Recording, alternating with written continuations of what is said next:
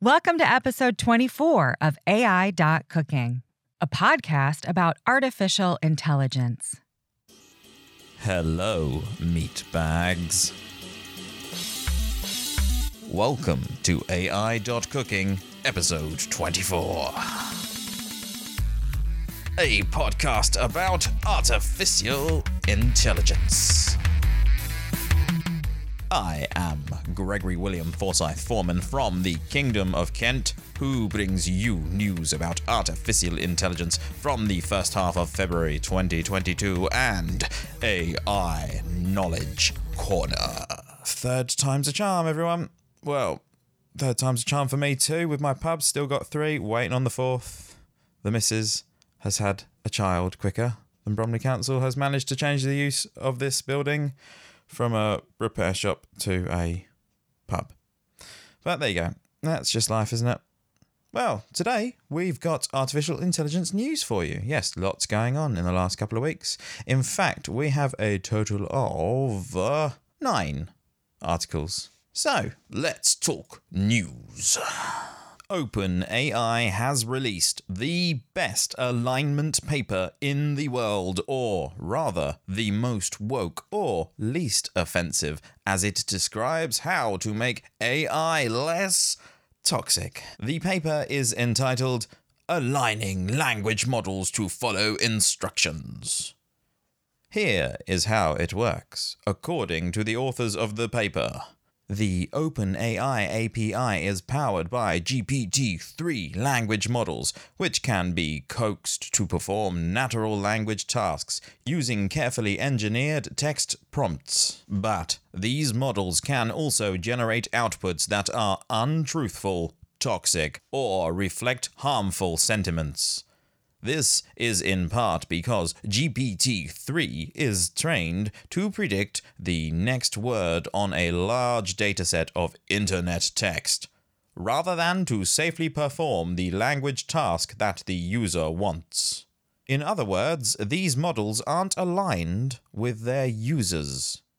To make our models safer, more helpful, and more aligned, we use an existing technique called reinforcement learning from human feedback, or RLHF. On prompts submitted by our customers to the API, our labelers provide demonstrations of the desired model behavior and rank several outputs from our models. We then use this data to fine tune GPT 3. Secondly, more news from OpenAI Company. OpenAI has built a neural theorem prover for Lean that learned to solve a variety of challenging high school Olympiad problems, including problems from the AMC 12 and AIME competitions, as well as two problems adapted from the IMO. The prover uses a language model to find proofs of formal statements. Each time it finds a new proof, it is used as new training data, which improves the neural network and enables it to iteratively find solutions to harder and harder statements. Thirdly, Tesla recalls nearly 54,000 vehicles that may disobey stop signs. FSD stands for Full Self Driving and is one of the biggest challenges for artificial intelligence nowadays. Tesla Inc. will recall 53,822 US vehicles with the company's full self driving beta software that may allow some models to conduct rolling stops and not come to a complete stop at some intersections posing a safety risk. Yeah, you're telling me. The National Highway Traffic Safety Administration, or NHTSA, said the feature, also known as FSD Beta, may allow vehicles to travel through an always stop intersection without first coming to a stop. yeah. what, who would do that? Would you be sat there going, well, the AI is, is still in control, darling. I should let it do its thing. I mean, what are you doing? Reading a magazine? Scrolling through Instagram or whatever? I don't know. What, what's, what's going on there? This is terrible. Drive your cars, people. Fourthly, AI has achieved skill level of average human programmers. DeepMind, competitive programming with AlphaCode, solving novel problems and setting a new milestone in competitive programming. Creating solutions to unforeseen problems is second nature in human intelligence, a result of critical thinking informed by experience. The machine learning community has made tremendous progress in generating and understanding textual data, but advances in problem solving remain limited to relatively simple maths and programming problems, or else retrieving and copying existing solutions. As part of DeepMind's mission to solve intelligence, DeepMind created a system called AlphaCode that writes computer programs at a competitive level. AlphaCode achieved an estimated rank within the top 54% of participants in programming competitions by solving new problems that require a combination of critical thinking, logic, algorithms, coding, and natural language understanding. wow. Is yeah. That's um okay. Just over half of our news articles now gone for episode 24 of AI.cooking. Facebook's AI boss thinks that AI is more stupid than a cat. Hmm. How stupid are cats? Is the question. Some smart cats out there. I know some pretty cool cats. Note Facebook is now known as Meta. So, Meta's AI chief, three major challenges of artificial intelligence. Born in 1960, AI researcher Yann LeCun is considered one of the world's most important AI researchers. Among other things, he was involved in the invention of convolutional neural nets, or CNN, which led to a breakthrough in AI image analysis.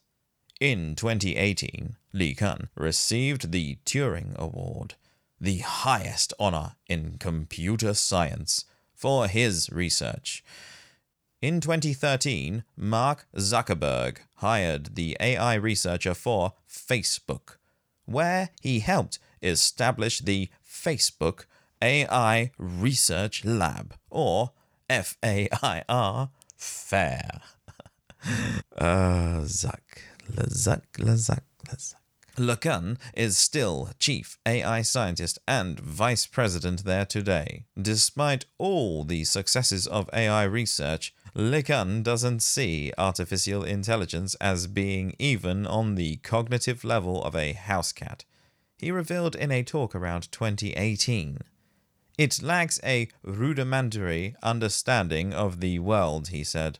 Well, Mr. Yann LeCun, LeCun, your name for media and media analysis and people saying that, that sucks. Yann LeCun, L E C U N, capital C. I mean, you won T away from being a right, making a right, you know, summit of yourself if you make the wrong wrong steps up over at FAIR, the Facebook AI Research Lab. Hiding in plain sight, numero 60 in Orlando, Florida, a conference called AI3 Business Forum took place. A meeting of a group that works to advance industrial automation through AI, robotics, and other tools. While the conference itself was not about AI per se, there were several AI related topics covered. Andrew what these guys and their names. Pretty sure I'm getting that right.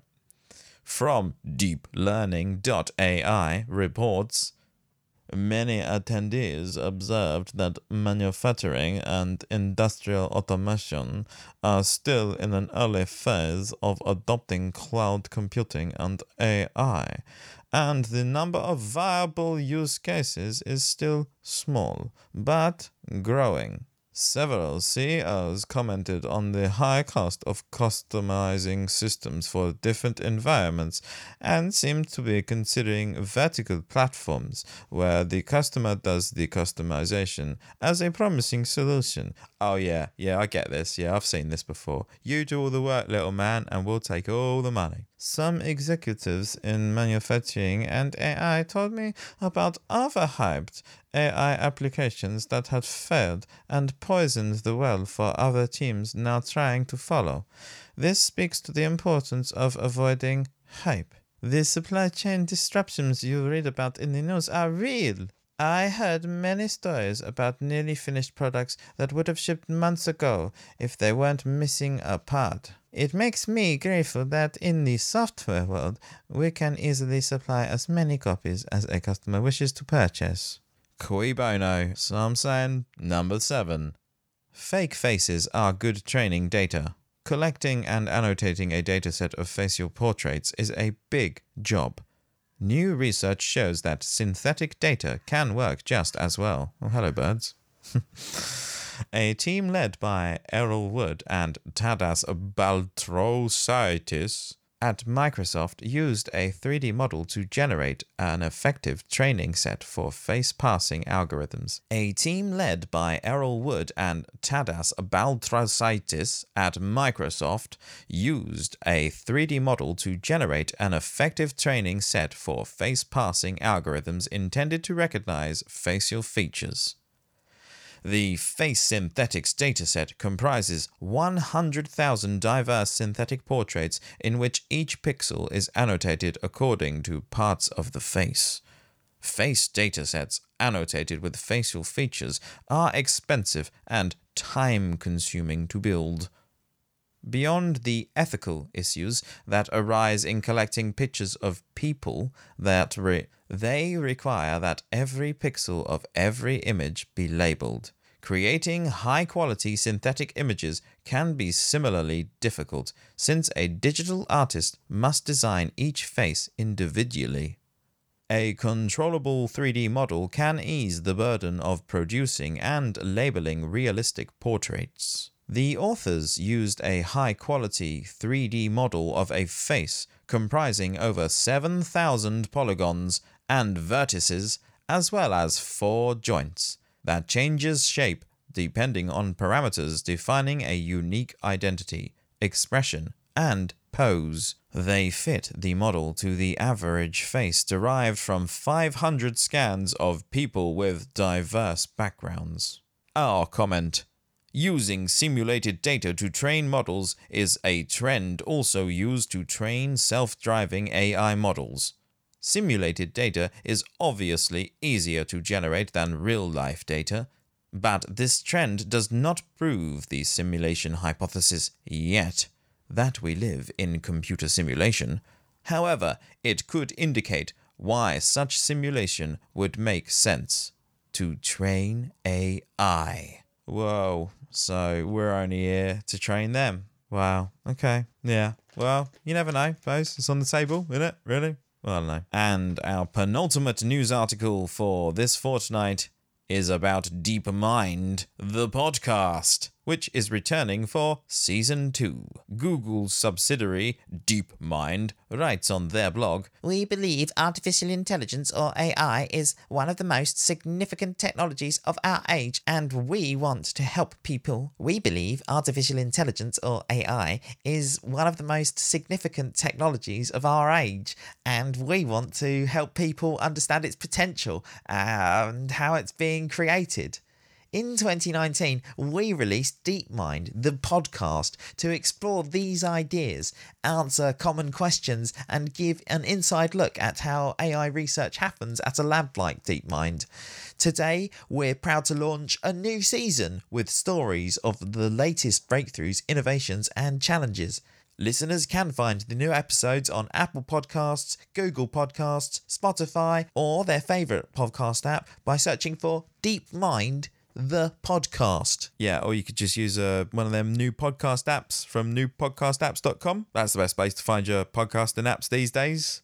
Podcasting 2.0, all that stuff. And perhaps the most important news article of the fortnight from us is United Nations World Health Organization, or UNWHO, has released new document in PDF format entitled Ageism in Artificial Intelligence for Health. Here is a summary from their press release. The WHO highlights benefits and dangers of artificial intelligence for older people. An elderly person uses a smartphone. In a new policy brief, Ageism in Artificial Intelligence for Health, the agency presents legal, non legal, and technical measures that can be used to minimize the risk of exacerbating or introducing ageism through AI. Well, that's very kind of them, I suppose. Artificial intelligence is revolutionizing many fields, including public health and medicine for older people. The technology can help predict health risks and events,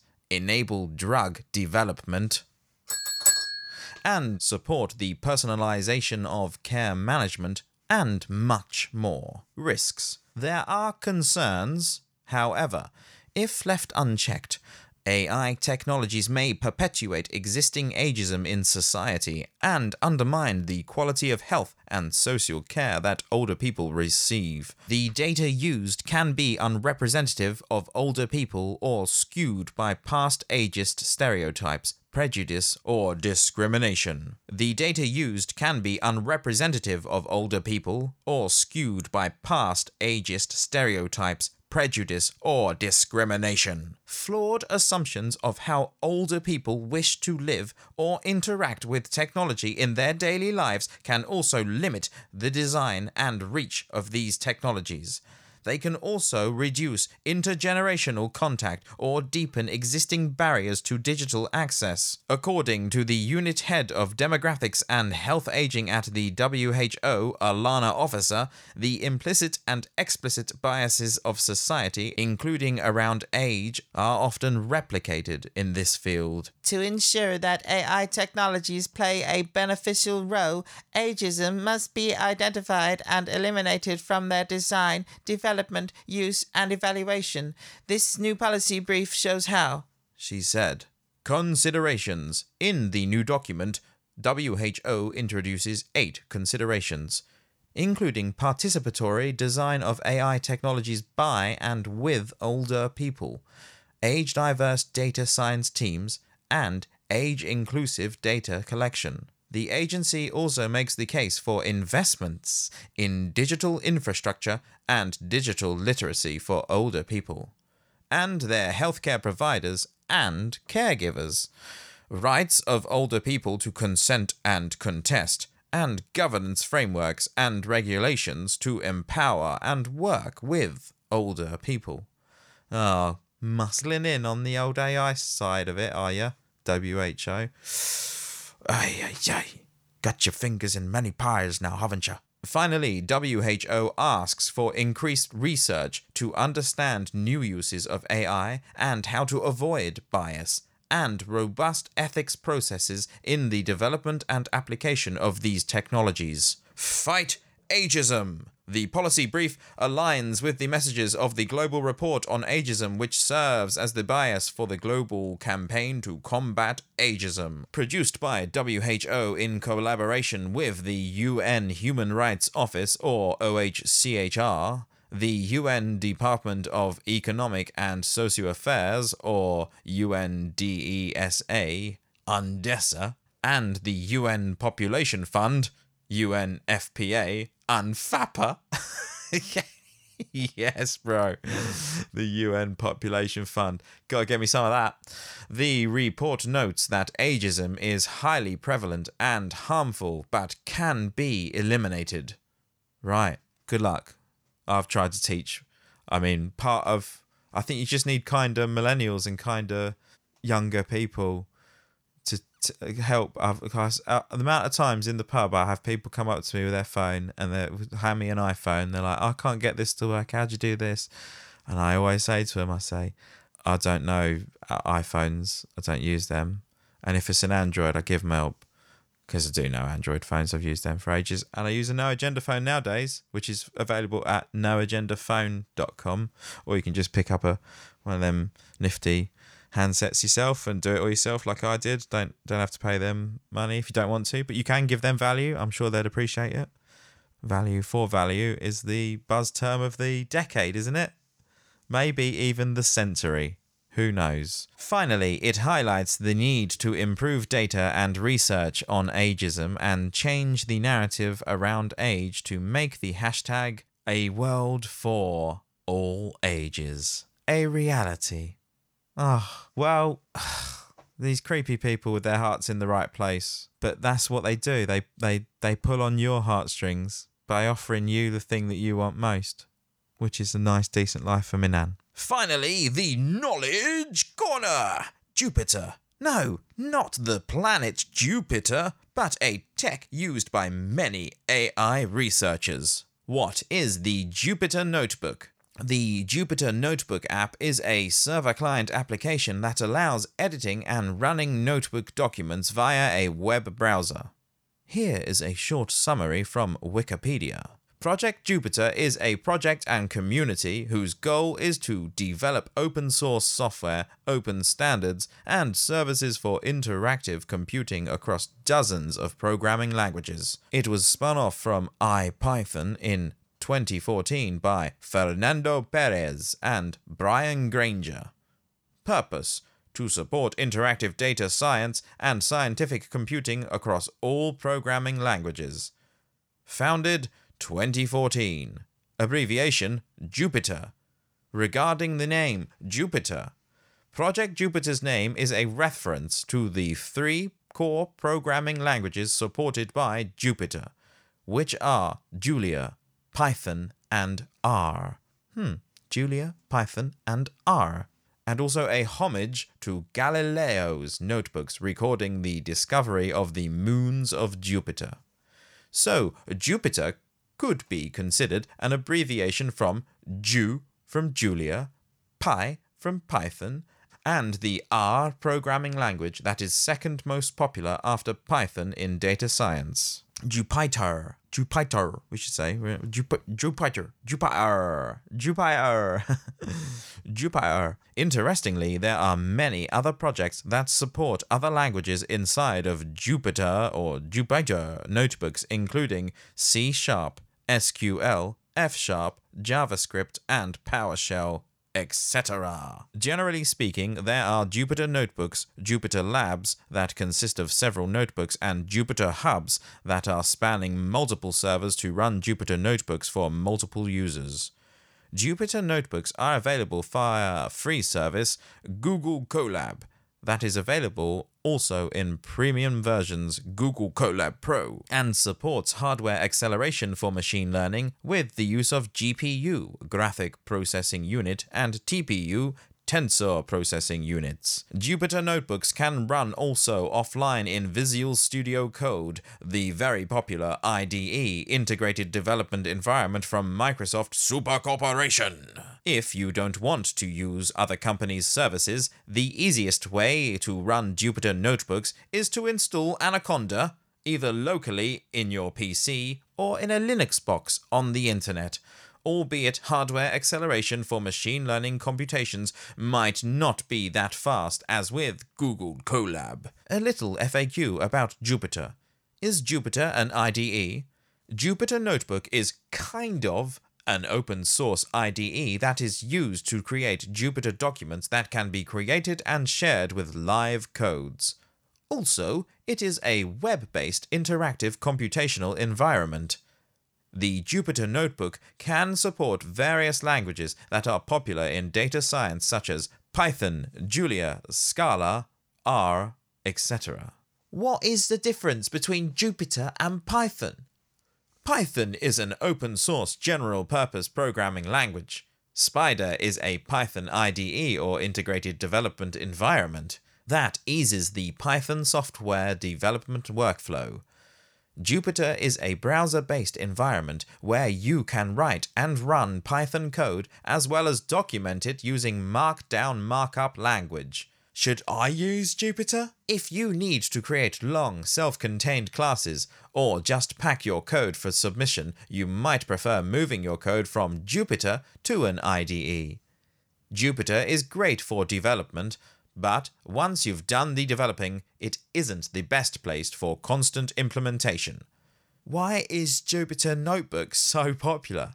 Due to the rising popularity of open source software in the industry, Along with rapid growth of data science and machine learning, the Jupyter Notebook has become ubiquitous among data scientists. The maturation of scientific Python and data science is another reason for this platform to gain traction. Can I download Jupyter without Anaconda? Yes, you can install Jupyter Notebook without Anaconda. First, download and install Python. Ensure that you tick Add Python to Path when installing Python. Follow further steps and wait for Jupyter Notebook to install. Why should you not use Jupyter Notebook? Here is an example from a critic. The biggest drawback for me is that they enable the production of bad code. Bad in the sense that it isn't modular. Even though some tools exist to import a notebook into another, it isn't tested, or at least it is very hard to do so. But we, including CSB, who is using Jupyter daily, think that Jupyter is absolutely worth using to better understand and to research many topics quickly, albeit we agree that sometimes, particularly for productization purposes, it's better to develop AI algos without Jupyter. Whew. And that's it for this episode. Stay safe, clump, and stay dangerous, meatbag.